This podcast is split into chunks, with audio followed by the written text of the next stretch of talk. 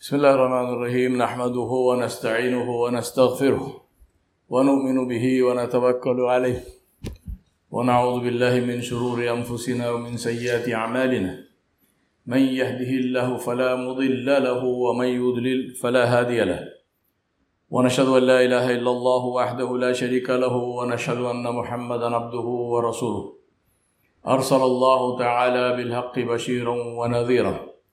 داعيا إلى الله بإذنه وسراجا منيرا.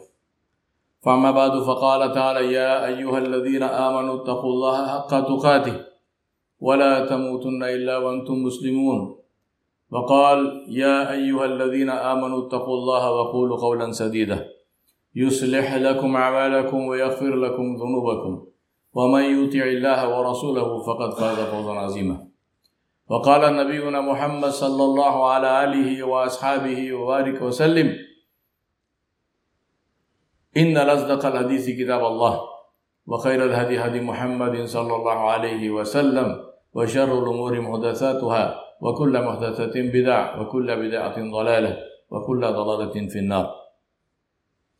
My dear brothers, sisters, elders, we are on the subject of the leadership style of Rasulullah sallallahu alaihi wasallam and what we can learn from it and apply in our lives today.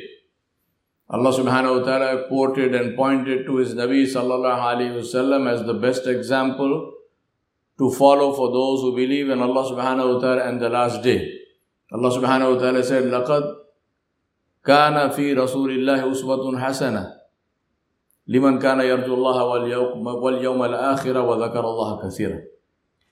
therefore it is incumbent upon us to study the seerah of Rasulullah not just read it, but to study his biography, to study his life and times, and to see how we can apply those lessons in our lives.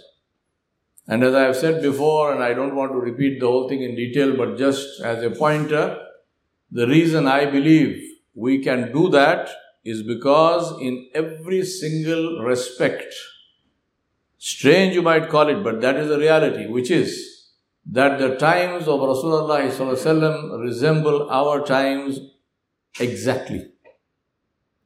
And therefore, what we have in the life of Rasulullah is like a an experiment, like a pilot prove the concept system where in a small place like Mecca, his method was proven to work. Our job is now to apply it at a global level. We do this all the time in my business practice or business consulting, where if you want to prescribe any new intervention to an organization, to a global organization, they will say, How do I know it works? So we tell them, Give us a small piece of your organization, one location, we will run it there, we'll show you that it works, proof of concept, then we take it global. And that is what Allah subhanahu wa ta'ala did for us with the, with the seerah of His Rasul alayhi salam. Also, it tells us why the time and life of Rasulullah is so amazingly, beautifully preserved in such intricate detail. This is not true of anybody including i mentioned this many times if i ask you what does what do you do you love your father? Yes i love my father. What does the sole of the foot of your father underneath of it what does it look like? I bet you you don't know that. But in the case of rasulullah we know that I mean, that is the kind of intricate detail. If I, if I ask you, how does your father clip his nails? If, you, if he clips it according to the sunnah, you will tell me. But otherwise, you will not be able to tell me, does he clip the nail of his right index finger first, or does he start with his left index finger, or with his little finger? You know, you won't know that. In the case of Nabi Sallallahu we know this. Now, Allah subhanahu wa ta'ala did not cause all of this detail to be preserved for nothing. It is so that we can apply it in our lives, not only in the clipping of nails and how to tie the turban, but in every aspect of our life. And this is another amazing thing in the seerah. That this is the only human being on the face of the planet who ever lived. Who lived in every aspect of his life. Who lived in all kinds of things. Isa salam had no family. If you want to look at the life of Isa salam and say, how did he treat his wife and children? He didn't have any. Right? In the case of Nabi Sallallahu we know that. In his case, how can I live and work if I am a head of state Look in the life of Muhammad sallallahu alaihi wasallam. How do I work if I'm a head of a corporation? Look in the life of the of, of the Prophet sallallahu alaihi wasallam. How do I work as an ordinary garden variety lizard human being in dealing with my family in my home? Look at the life of Rasulullah sallallahu alaihi wasallam. How do I deal as a teacher? How do I deal as a client? How do I deal as an employee, as an employer, as whatever you want to see? The life of Muhammadur Rasulullah sallallahu alaihi wa wasallam gives us a picture of that. And that is why it is so important to study it. One important thing to keep in mind when studying the seerah of Rasulullah or the or the biographies of the Sahaba Ridwanullahi alayhim is to remember that they were human beings with likes and dislikes. They felt sad and happy. They grieved and rejoiced. They succeeded in some things, not in others. They had families, they loved some people and not others. It is this very fact that they were human, like we are human. I don't mean parity in terms of rank before Allah. I mean genetically, I mean as a, as a creature, as a, as a creation of Allah. They were human, we are human. And that is why their example is so powerful and encouraging for anyone who wants to emulate them. If Rasulullah had been an angel, or if he had been Noor, if he had been a ray of light from somewhere, if he had been a jinn, if he had been a malak, an angel, or some other worldly creature, then you and I would have been justified in saying, well, you know, it looks nice, but how can I, I'm, I'm a human being. I mean, how do I emulate somebody who was not even human? Right? We can't say that with Rasulullah because he was human and Allah subhanahu wa ta'ala said this is not my fatwa. Allah subhanahu wa ta'ala ordered him to say, Qul ana basharum mithlukum. Say I am a human like you. But I receive wahi from Allah subhanahu wa ta'ala. Two aspects human like you in terms of humanity and the daraja before Allah subhanahu wa ta'ala as the Rasul of Allah, that's a different issue. The king is a human like me. But in terms of rank, the king can order for my head to be separated from my body. I can't do the, I can't, I can't do the same thing for the king. Rank is different. But is the king a human? Of course he's a human. My brothers and sisters, if Rasulullah sallallahu alayhi wasallam, look at his life. He was attacked and injured in a Taif. He was injured and bled and almost lost consciousness in the Battle of Uhud. He suffered bereavement many times, not once. He lost his mother. He lost his most beloved wife, our mother Khadijatul Kubra radiallahu anha. He lost his uncle Abu Talib. He lost all his children except for the last one, Fatimatuz Zahra radiallahu anha, who died six months after he passed away. He fell sick and was cured. He felt pain and hunger and grief and happiness. Yet he never faltered in his effort, never gave up, was never frustrated, never complained, was never depressed, never angry at those who would not listen to him. So when we read the stories of the Sirah and what Rasulullah or his Sahaba did, we must keep this in mind that they were human and so they were subject to the same anxieties and fears and hopes and aspirations and apprehensions as we are. Yet they never lost faith in Allah subhanahu wa ta'ala. They never let go of their mission. They had tawakkul and their Rabb supported and helped them. And remember, He, Jalla Jalaluhu, is also your Rabb and my Rabb. And He promised to support you and me as long as we do His work. And that is why we continue to do what we do. Rasulullah appointed, now see the, see the beauty of this. If you ask me what is the single most important characteristic of a successful leader, I will tell you it is the ability to take hard decisions. Can you take the hard call? Single most important thing. See what Nabi Sallallahu did. He appointed Khalid bin Walid anhu, as commander in chief of the army, even though there were many others who were famous warriors of the time and gave him the title Saifullah, sword of Allah. One very critical factor in the appointment of Khalid bin Walid anhu and the way Rasulullah put is the way he put the success of his mission sallallahu above his own likes and dislikes. Nobody can tell me that Nabi Sallallahu loved Khalid bin, bin, bin Walid anhu when he came to accept Islam. Khalid bin Walid had been an enemy of Rasulullah Sallallahu and was the one responsible for the debacle at the Battle of Uhud, where thanks to his cavalry charge, 70 of the Sahaba were shaheed. Including some very eminent Sahaba who were very, very beloved to Rasulullah Musab bin Umayr anhu, the envoy of Rasulullah at whose hands most of the biggest leaders of the Ansar of Medina accepted Islam. Abdullah bin Jahsh, the brother-in-law and cousin of Rasulullah was among the shuhada of Uhud. And most of all, those who attained shahada in Uhud was Hamza bin Abdul Muttalib the uncle, the companion, the friend, the supporter of Rasulullah whose death literally broke his heart.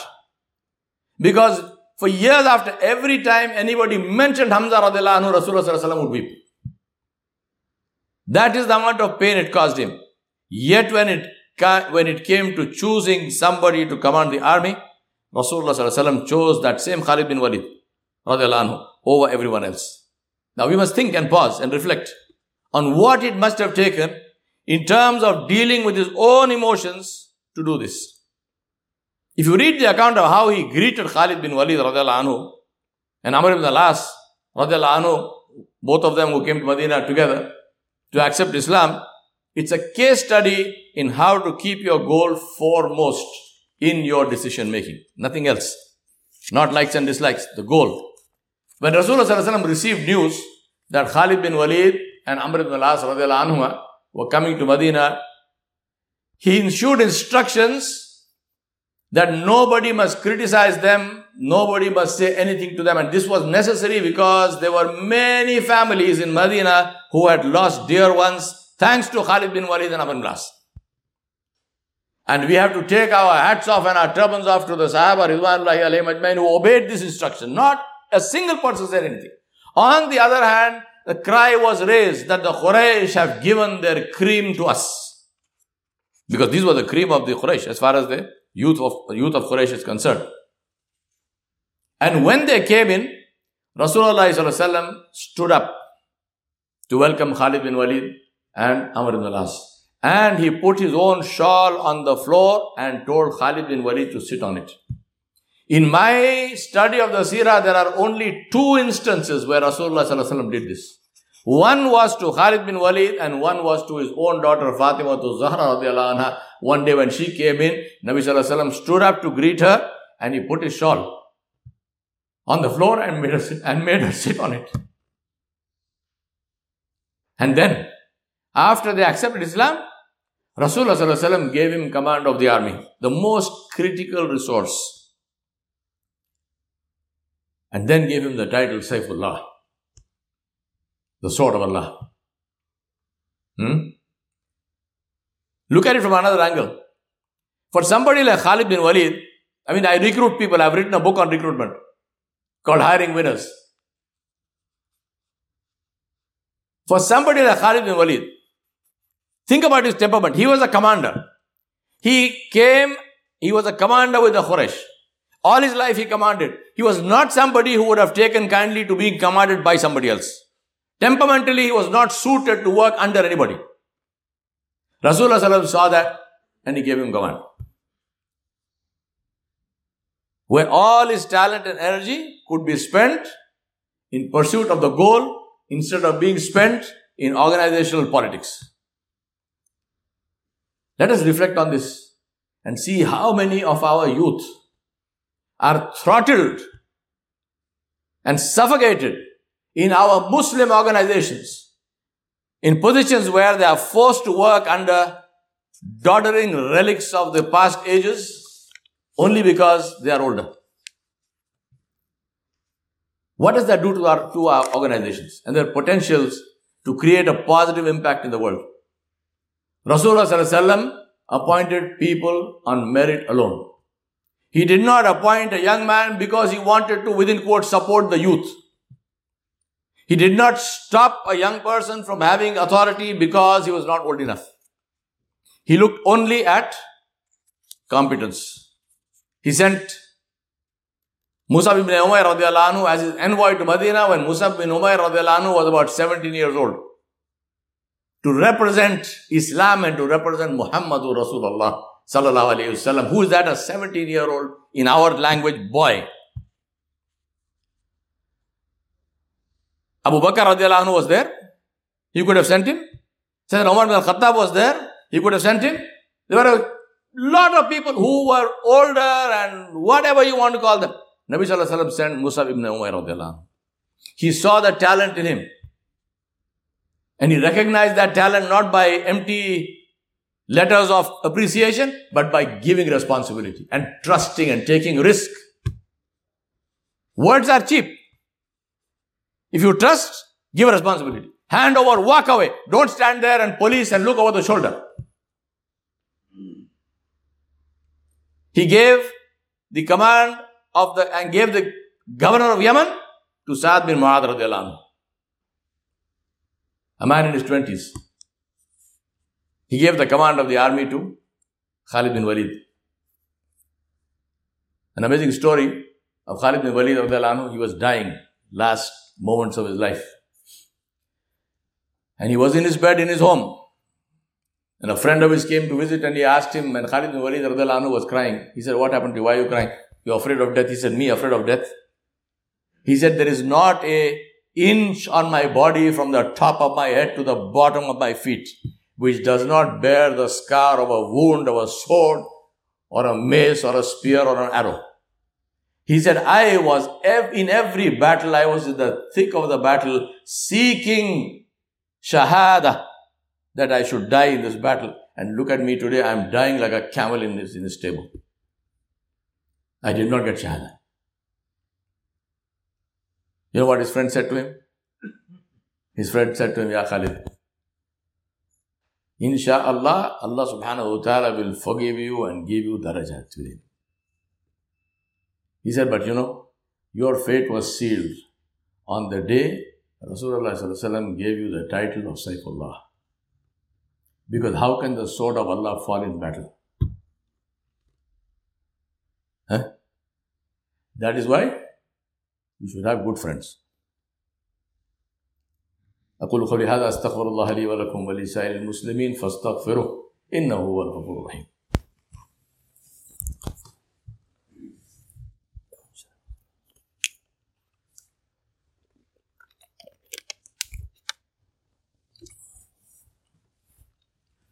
الحمد لله. الحمد لله حمدا كثيرا كما أمر ونشهد أن لا إله إلا الله وحده لا شريك له ونشهد أن محمدا عبده ورسوله. قال تعالى إن الله وملائكته يصلون على النبي يا أيها الذين آمنوا صلوا عليه وسلموا تسليما. اللهم صل على سيدنا محمد وعلى آل محمد كما صليت على إبراهيم وعلى آل إبراهيم إنك حميد مجيد. اللهم بارك على محمد وعلى ال محمد كما باركت على ابراهيم وعلى ال ابراهيم انك حميد مجيد My brothers and sisters, those who learned these lessons of leadership from Rasulullah also practiced them. Among the most remarkable of them was Umar ibn al-Khattab anhu. During his Khilafah, a man came, an ordinary citizen came from Egypt. He actually wrote a letter to him. He wrote a letter to him saying that the son of the governor of Egypt. And who was that? Amr ibn al-As, Sahabi of Rasulullah Sallallahu Alaihi Wasallam, also the conqueror of Egypt. He was the governor of Egypt. He said, the son of the governor beat me up. There was some altercation. He said, he whipped me, he lashed me, and I complained to the governor and he did not take any action. So the Umar ibn al-Khattab summoned Amr ibn al-As, his son, anhu, and this man. When they came to Medina, Umar ibn al-Khattab anhu ordered the man to lash the son of Amr ibn al-As anhu. He said, lash him until you are satisfied. So the man hammered the living daylights out of him. In the open court in front of his father. And when he finished, Sayyidina Umar ibn al-Khattab anhu said, now that man sitting there, take off his turban and lash him for raising a son like this. Who is he talking about? The Sahabi of Rasulullah. The man said, Alhamdulillah, I am satisfied with the justice, I will not do this. He did not do that. Why does he do this? Because of the fact that if you do not take hard decisions, it's like a cancer which spreads in the whole of society. One day, Sayyidina Umar al-Khattab was inspecting the public grazing lands in Medina. He saw some camels. He asked people, whose camels are these? They said, they are Amir Mu'minin, they are your son's camels. Abdullah bin Umar, anhuma. He ordered the camels to be confiscated and remitted into the Baitul Mal, into the public treasury. When Abdullah ibn Umar anhu went to his father and he said, please, these are my camels, why are you confiscating them? He said, because they are grazing in public lands. And because they are your camels, people know that maybe people have been giving them precedence over the grazing. And I do not want anybody and Allah subhanahu wa ta'ala to say that somebody gave precedence to me or my family. Huh?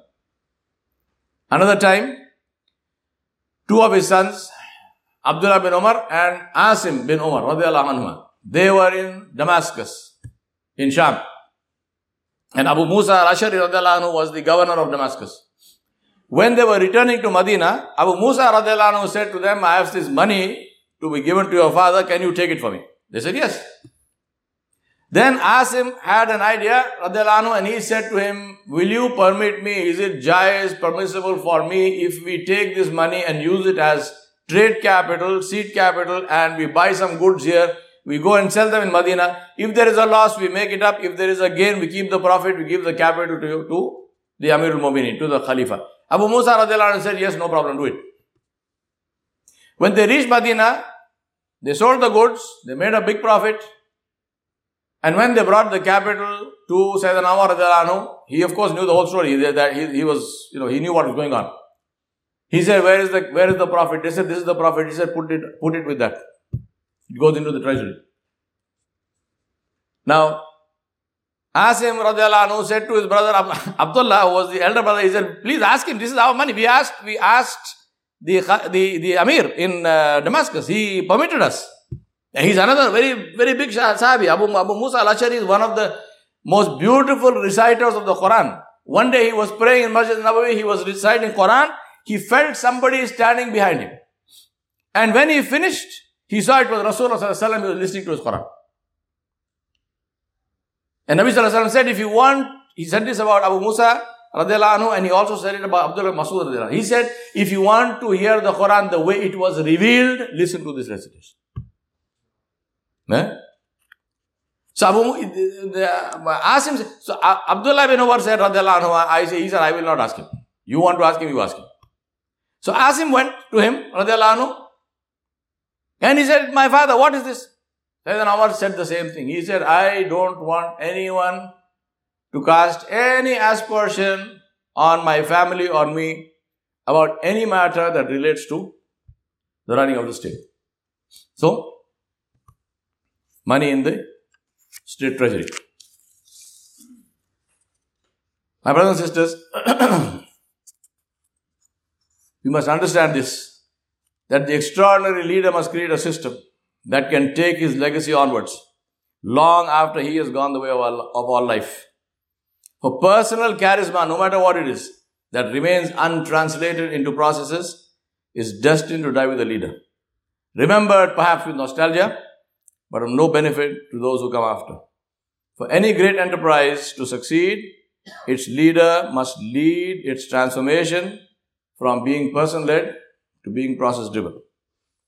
And failure to do that invariably leads to the legacy of the leader not transcending the generational change.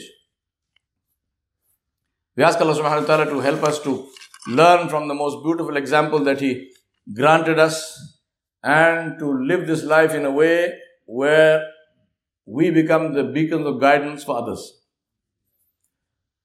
Today we heard some. I was about to say sad news, but I should not say sad news because the time when a believer meets his Rabb is the happiest day of his life. Because he dies with Iman and the thing he was waiting for his whole life is about to happen, which is that his Rabb Jalla Jalaluhu will award him and will reward him.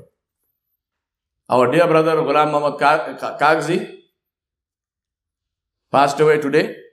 Allah subhanahu wa ta'ala granted him Juma, which itself is inshallah is Bashara. He was one of our dearest brothers. I knew him from the time I was, I, was, I used to live here in uh, 97. He was the project engineer for this hall in which you are sitting. He's one of the original trustees of this masjid and he is among the founders of this masjid. And he passed away today.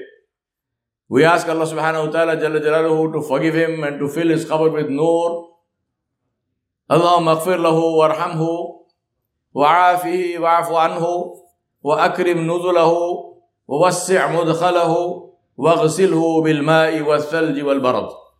ونقه من الخطايا كما نقيت الثوب الأبيض من الدنس. وأدخله الجنة وعزه من عذاب القبر وعذاب النار. اللهم اغفر لهينا وميتنا وشاهدنا وغائبنا وصغيرنا وكبيرنا وذكرنا وأنثانا. اللهم من أحييته منا فأحييه على الإسلام. ومن توفيته منا فتوفته على الإيمان. اللهم لا تحرمنا أجره ولا تضلنا بعده. Allah, we ask you for your mercy. We ask you for your mercy for all the Muslims who passed away until today on Iman and all those who will pass away from today until the last day. We ask you, Ya Rab, to fill their khubur with your nur. We ask you to make this, the questioning in the qabr easy for them and to answer those questions on their behalf and to free them from that questions. We ask you to resurrect them with Rasulullah sallallahu alayhi wasallam and his Sahaba ridwanullahi alayhi majmain. We ask you to grant them the shade of, of your arsh on a day when there will be no shade except your shade. We ask you to grant that we meet Rasulullah on his Hawd and receive the water of Kawthar from his blessed hand. We ask Allah subhanahu wa ta'ala to decree that we pass over the sirat in his hifz and aman, in his, in his safety and protection behind Rasulullah sallallahu alayhi wa sallam and enter Jannatul Firdaus bi ghairi hisab. We ask Allah subhanahu wa ta'ala to grant us the uh, entry into Jannah and to grant us that we we stay in the in the in the at the feet of Rasulullah sallallahu We ask Allah subhanahu wa ta'ala to enable us to listen to the recitation of the Quran in the voice of the one on whom it was sent. Muhammad Rasulullah sallallahu alayhi wasallam. We ask Allah subhanahu wa ta'ala to grant us His own didar, where He said He will, we will see Him by His hukum, Jalla Jalaluhu, and we will hear the announcement that I am pleased with you and I will never be displeased. We ask Allah to grant us this. We ask Allah to be pleased and never to be displeased. ربنا ظلمنا أنفسنا وإن لم تغفر لنا وترحمنا لنكونن من الخاسرين. ربنا فاغفر لنا ذنوبنا وكفر عنا سيئاتنا وتوفنا مع الأبرار. يا حي يا قيوم برحمتك نستغيث. أصلح لنا شأننا كل لا إله إلا أنت. آمين يا رب العالمين. يا عباد الله رحمكم الله. إن الله يأمر بالعدل والإحسان وإيتاء ذي القربى وينهى عن الفحشاء والمنكر والبغي. يعظكم لعلكم تذكرون. اذكروا الله يذكركم. عضو يستجيب لكم ولذكر الله أكبر والله يعلم ما تصنعون أقيموا السلام